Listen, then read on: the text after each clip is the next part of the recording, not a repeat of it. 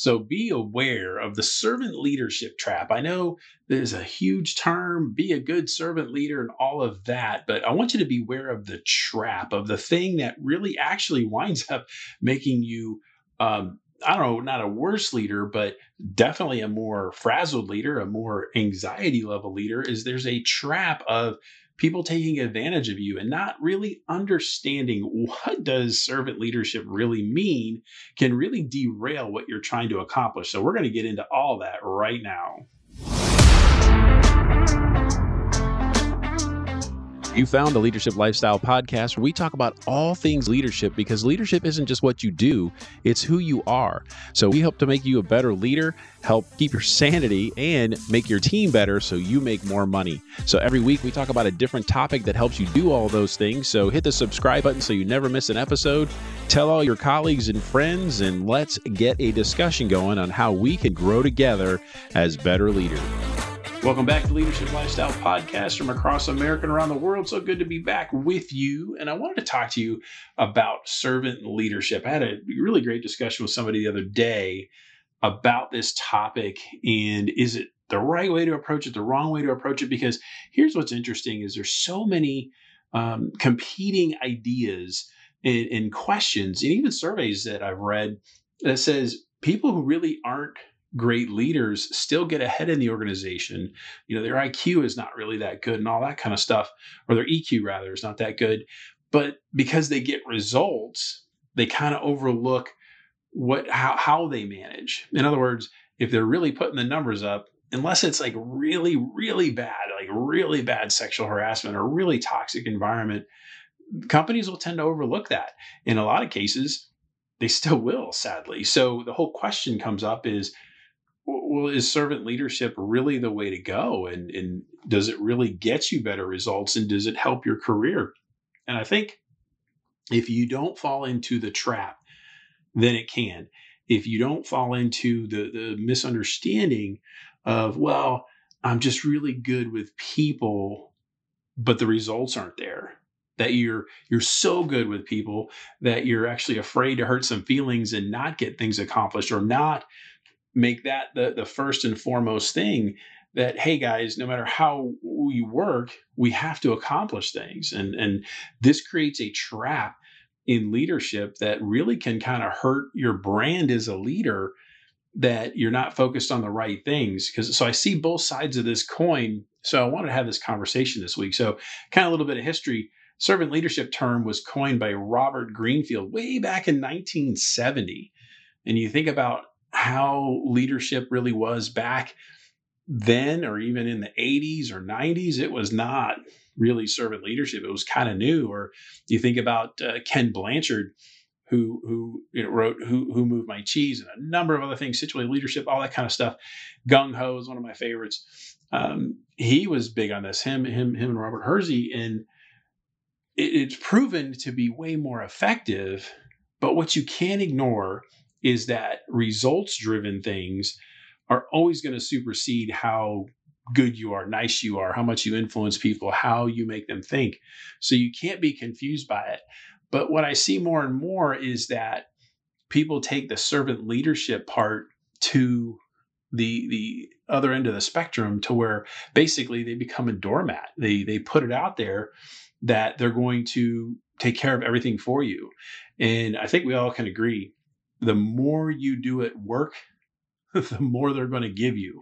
Now, there's a balance there, obviously, of what you want to be an effective person. You want to be known as somebody who can provide value and get things done, but you also don't want to be a doormat either. And I think that overall, absolutely, servant leadership is the way to go in order to really get your team where it needs to be. But if you're not handling it right, or, or you're really kind of confused on what's important or what you should be focused on, it really can backfire on you. And again, make you feel overworked and underappreciated and overwhelmed and all of those things. So I want to discuss a few things that really can hamper uh, your your servant leadership style. So when you think about some some things that can go wrong, so think about the risk of exploitation because servant leaders they prioritize the needs of their team members and they can be taken advantage of because people see it as a weakness. So it really depends on what you're providing to the team. And I know there's a lot of discussion of removing that word servant leader. And a lot of people have talked about that, but it's really one of the best words you can put on there that you're you're providing what that person really needs to prosper. But one of the biggest things is you can be exploited for that.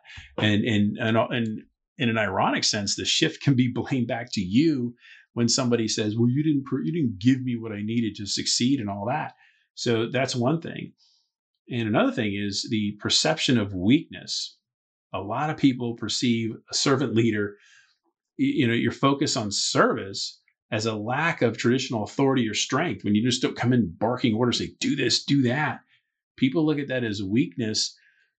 And again, it's like if you don't have eh, the underlying understanding of what people should be doing and how they should be doing it and what your role is and what their role is, then it can be easily perceived as weakness. So, for example, if you think about we all work here, we just have different responsibilities. So when you you think about like a super formal environment of eh, the, the manager is called Mister whatever his name is, Mister Smith, rather than Rick, or, or you think about who can speak in a meeting or or things like that and it's like no no no we're all on the same team. We just have different responsibilities and a lot of times i can get really screwed up and mixed around. It, can create a difficulty in scaling you know the the intensive one-on-one time servant leadership requires can be difficult to maintain team the team as it as the organization grows and that's one of the things I, I do with this podcast with when when I'm when I'm coaching other leaders is there's three areas of leadership you should always be working on. Yes, one-on-one mentoring is key, but there's also things the team needs together and you need to develop yourself. And a lot of times you kind of lose yourself in that because you're so focused on that or how many times have you seen that one person on the team is so difficult and all of that and they get so much attention that nobody else does, or people are doing great things and they don't get recognized for it. And like kind of what I mentioned earlier, it's like, oh, well, that person does great things. Well, they always do. And you just kind of expect it rather than appreciate it. You just, like I said, the more work you do, the more work you'll be given. And you got to find that balance. But certainly, if there's nobody appreciating it, there's nobody talking to you about it, there's nobody re- recognizing you for it, why should you do it? and you can really get wrapped up in that one person that really makes everything else difficult and you got to protect yourself from that talk about decision making delays you know the collaborative approach favored by certain servant leaders like you want input from everybody in in making a decision to make sure everybody feels included and everybody's got a part of it and i do talk about that in what it really means to, for a team to win like, does every member on the team know their role? And certainly there's a place for that. There's absolutely a place for that when you're brainstorming, when you're creating something. But on an execution level, this is where it gets screwed up is when you're actually executing, you can't have collaboration and get input from everybody while you're trying to execute. So think about when the fire department shows up to a house fire, everybody knows exactly what to do and they got to do it and the direction they get is very direct. And, and you imagine the house is burning, and you're you know, the whole group of firefighters stand by the truck talking about, well, maybe we should try this, or maybe we should try. You know, that's not going to work.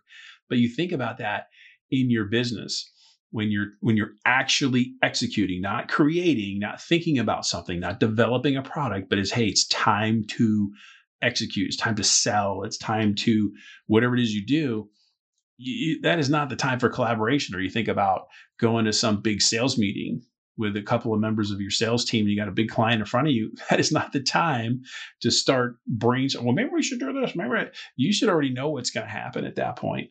So it can really hurt with decision making delays if you don't know when, as a servant leader, you want collaboration and when it's time to execute. Balancing servitude and leadership finding the right balance between serving and leading can be difficult. So, you know, too much emphasis can be led to a lack of direction, while too much leading can kind of betray the servant leadership model in a sense, when you think about micromanaging. And again, you know, earlier I mentioned Ken Blanchard, who uh, you know created situational leadership, and that really revolves around. If you haven't read it, you really should. But really revolves around your leadership style matching to where that person is at, and that's kind of the balance. Like who does need micromanaging, and who just needs delegation and affirmation.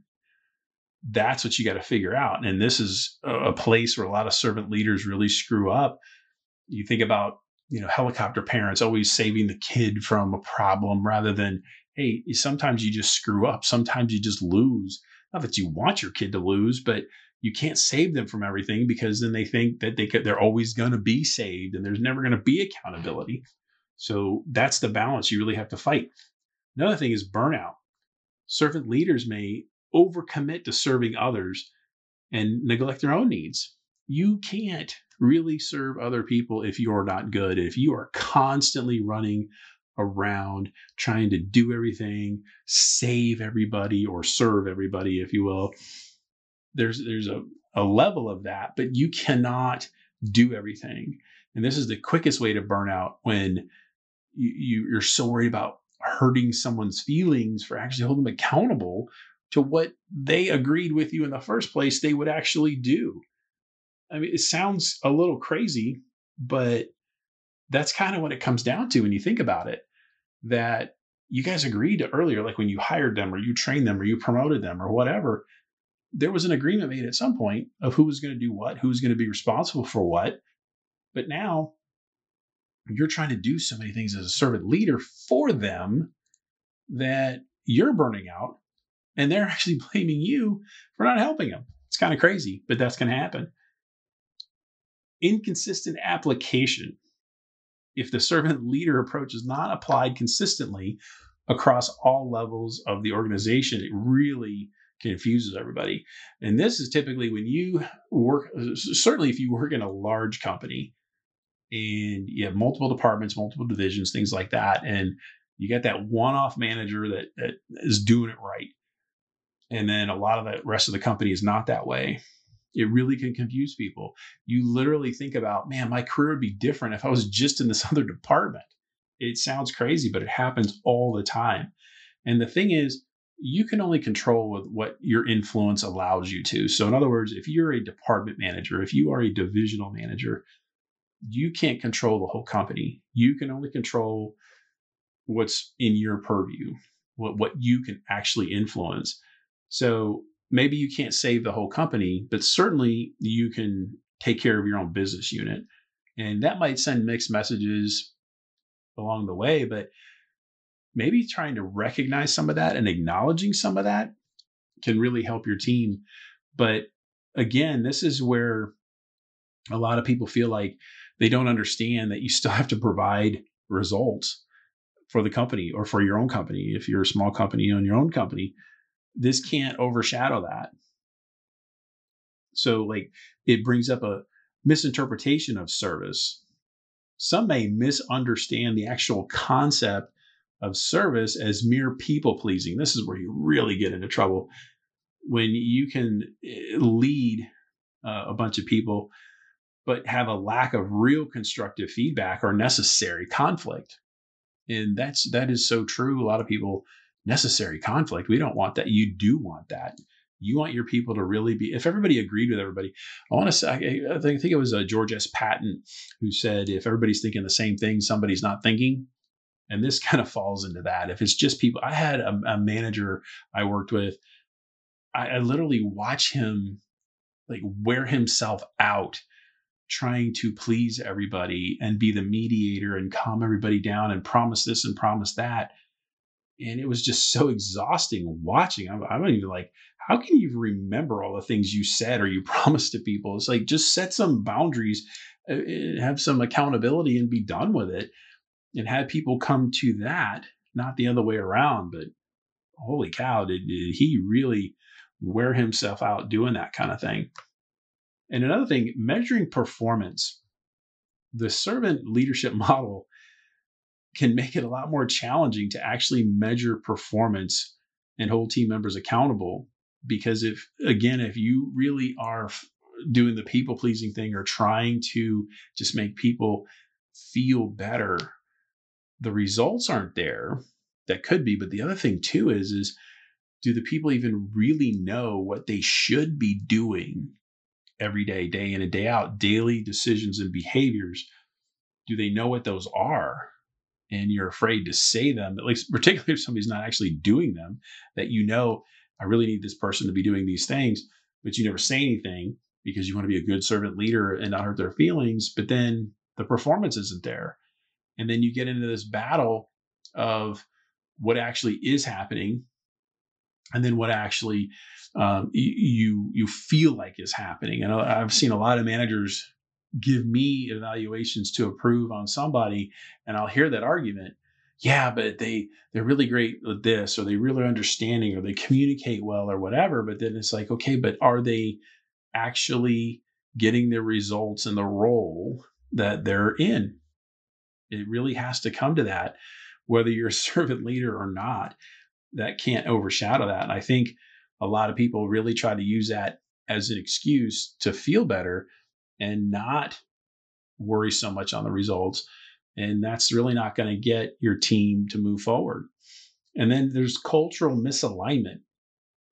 You know, in some corporate cultures, especially those that are highly competitive or they're hierarchical or you know, servant leadership really clashes a lot with established norms and expectations. In other words, you think about generational uh, leadership or generational workforces of how people were brought up in different eras and how they think and things like that, that you're really going to have a clash. And you, are thinking to yourself, well, as a servant leader, how can I, if I've got somebody like that, how can I be who I want to be, knowing like that's not how my boss is, or that my boss's boss who has influence over that? Eh, do I really want to clash? And of course, you don't. But how do you do that? Well, again, you kind of have to remember results have to come first. You have to find a way to get things done.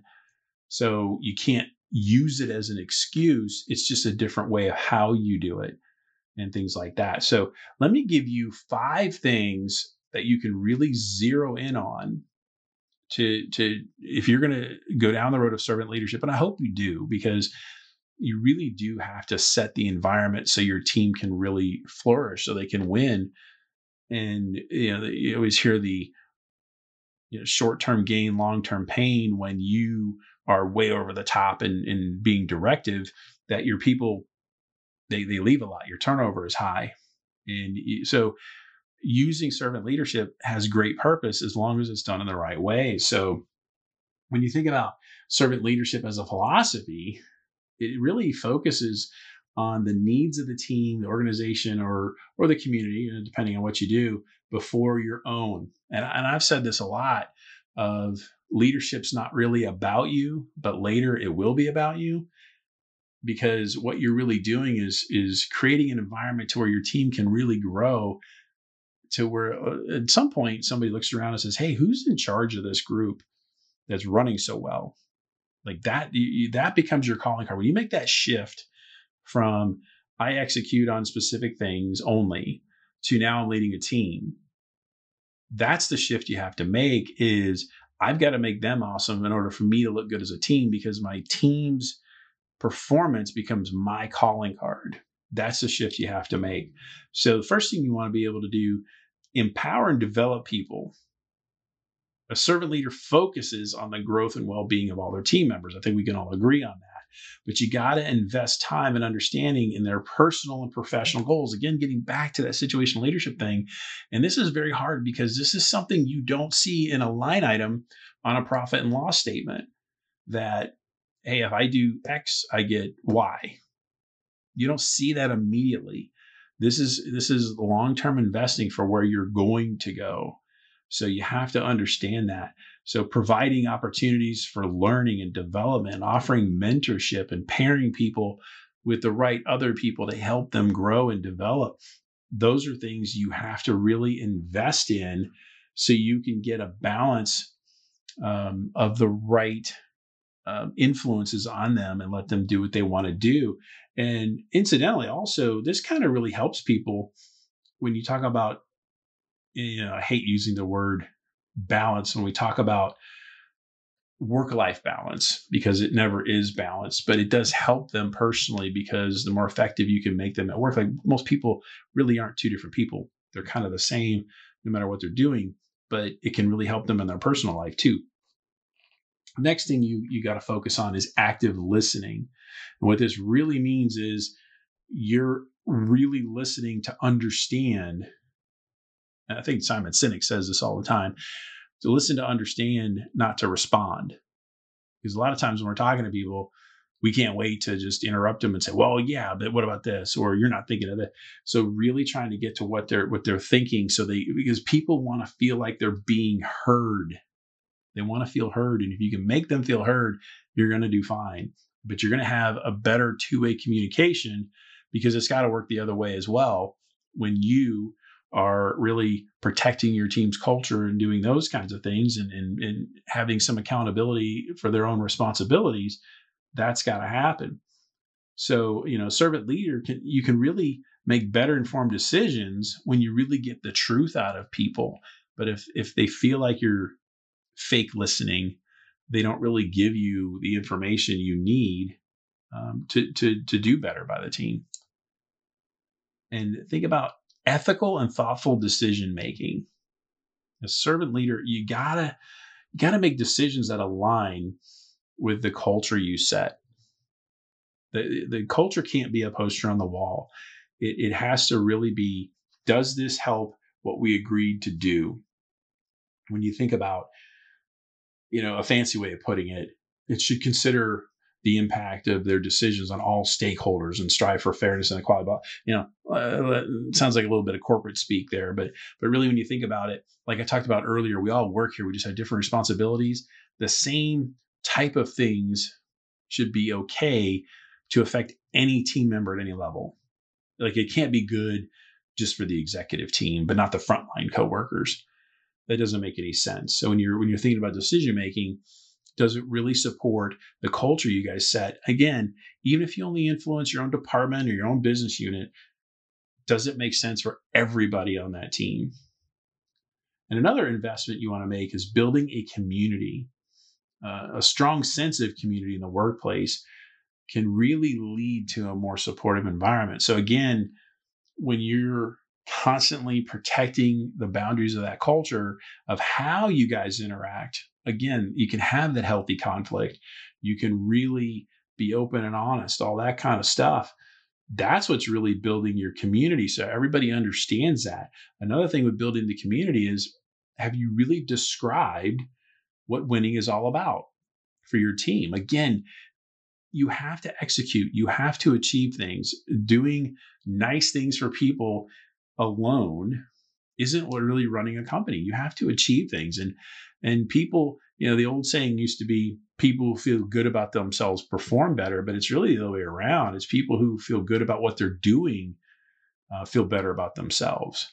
And as a servant leader, you have to spell that out. In other words, you have to describe the winning. You have to let them know on a regular basis that they are winning, or maybe they're not and they need to change some things, but they shouldn't have to look very hard to figure out if the team is winning or not.